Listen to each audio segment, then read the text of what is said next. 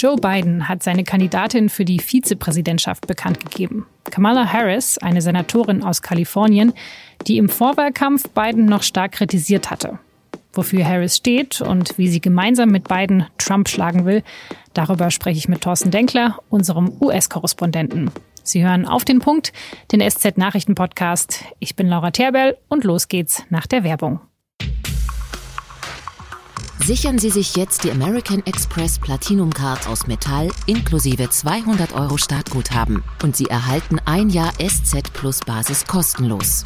Alle Infos und weitere Vorteile finden Sie unter sz.de/amex. Kamala Harris war Bezirksstaatsanwältin in San Francisco, die erste schwarze Frau und die erste Frau überhaupt in dieser Position und dann später Generalstaatsanwältin in Kalifornien. Und seit 2017 sitzt sie im US-Senat. Dort war sie gleich in den wichtigen Ausschüssen vertreten. Haushalt, Geheimdienste und Heimatschutz, Justiz und Umwelt.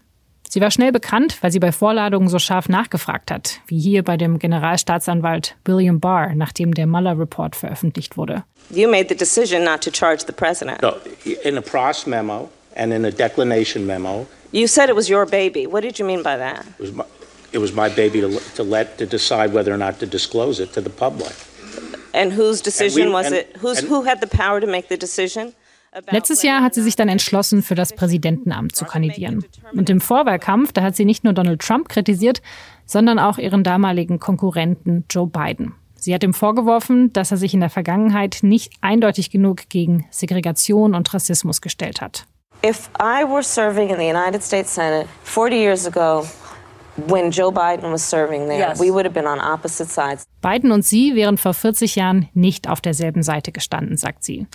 Das brachte ihr einiges an Aufmerksamkeit, aber ihr Wahlkampf, der lief nicht wirklich gut. Im Dezember hat sie dann ihre Kampagne eingestellt und im März gab sie bekannt, Biden zu unterstützen. I have decided that I am, with great enthusiasm, going to endorse Joe Biden for President of the United States.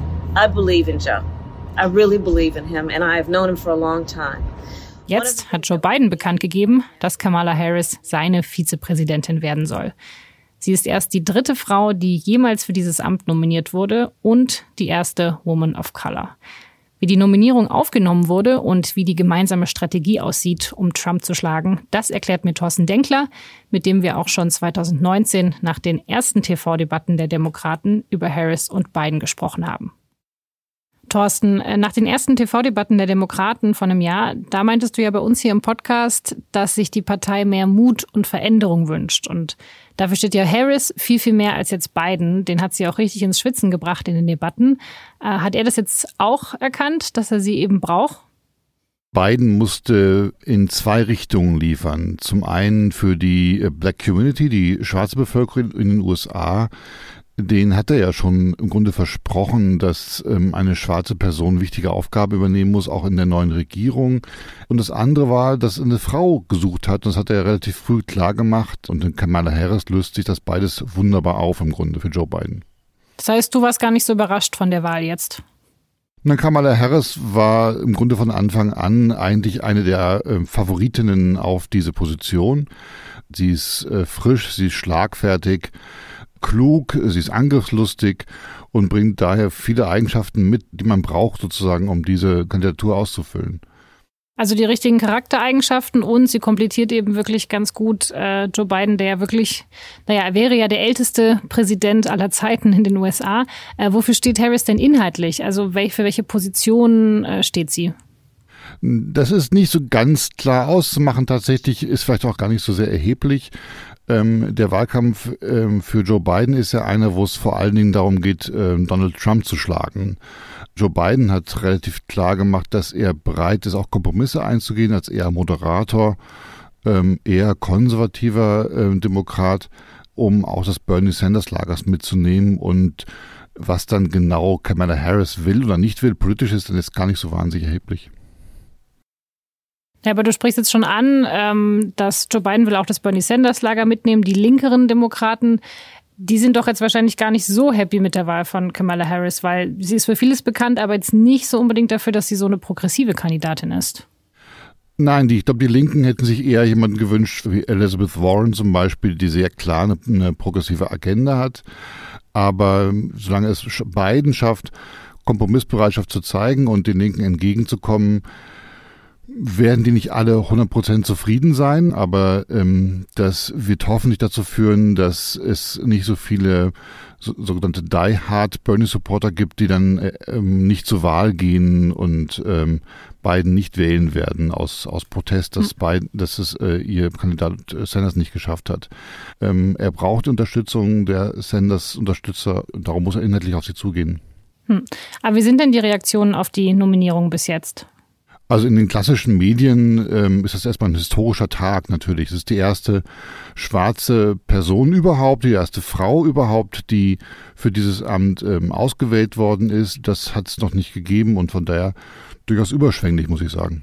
Der Wahlkampf von Kamala Harris selber, also als sie wirklich auch noch als Präsidentin angetreten ist letztes Jahr, der lief ja nicht besonders gut. Also das lief sogar ziemlich schlecht. Da kamen, glaube ich, auch nicht genügend Spenden rein. Deswegen musste sie noch aufgeben.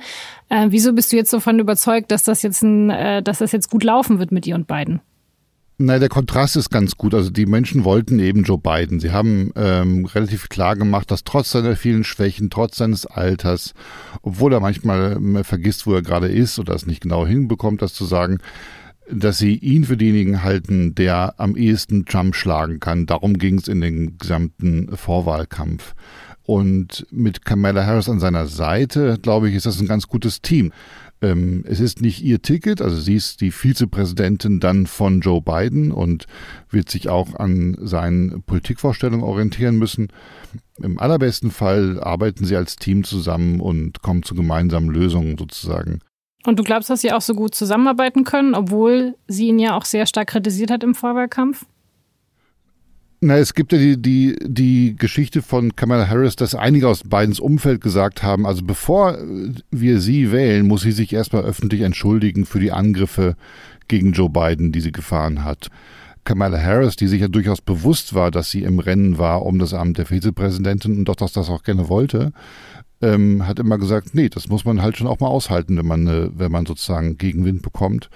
Und ähm, Biden hat sich eben nicht davon beeindrucken lassen. Ich glaube, das respektieren beide gegenseitig, dass man in der, in der politischen Auseinandersetzung auch mal äh, sich hart angreift, aber dann auch wieder gut miteinander umgeht.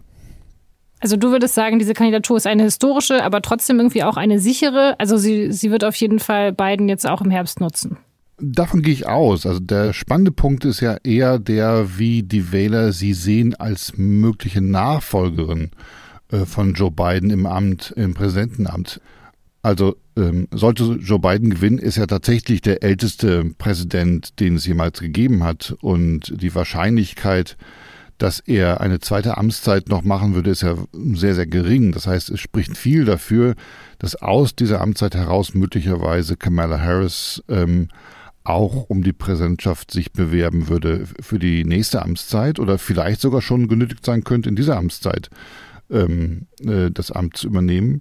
Äh, und diese Frage ist sozusagen eine ganz andere nochmal. Also ist das Land bereit für eine schwarze Frau ähm, an der Spitze des Landes?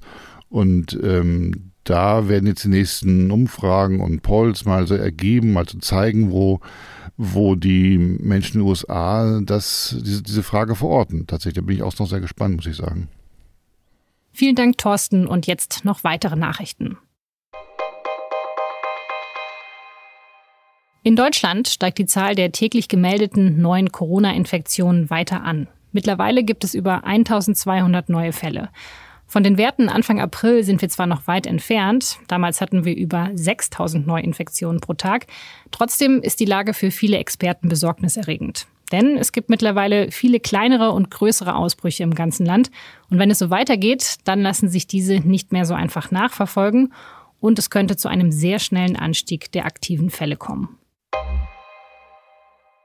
In Belarus wird weiterhin gegen die umstrittene Präsidentschaftswahl protestiert. Bei der Wahl am Sonntag hatte der Staatschef Alexander Lukaschenko 80 Prozent der Stimmen zugesprochen bekommen.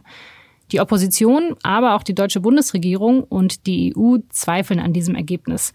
Und deshalb gehen in der Hauptstadt Minsk und 24 weiteren Städten die Menschen seit Tagen auf die Straße.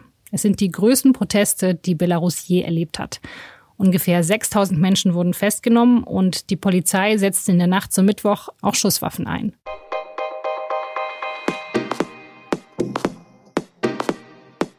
Im Osten Sibiriens sind die Menschen es gewohnt, dass der Permafrostboden unter ihnen niemals auftaut. Wegen des Klimawandels sagt aber jetzt buchstäblich die Erde unter ihren Füßen weg. Unsere Russland-Korrespondentin Silke Bigalke war im Osten Sibiriens in Jakutsk unterwegs. Ihre Reportage lesen Sie in der SZ am Donnerstag und auf sz.de. Das war auf den Punkt. Redaktionsschluss war 15 Uhr. Vielen Dank fürs Zuhören.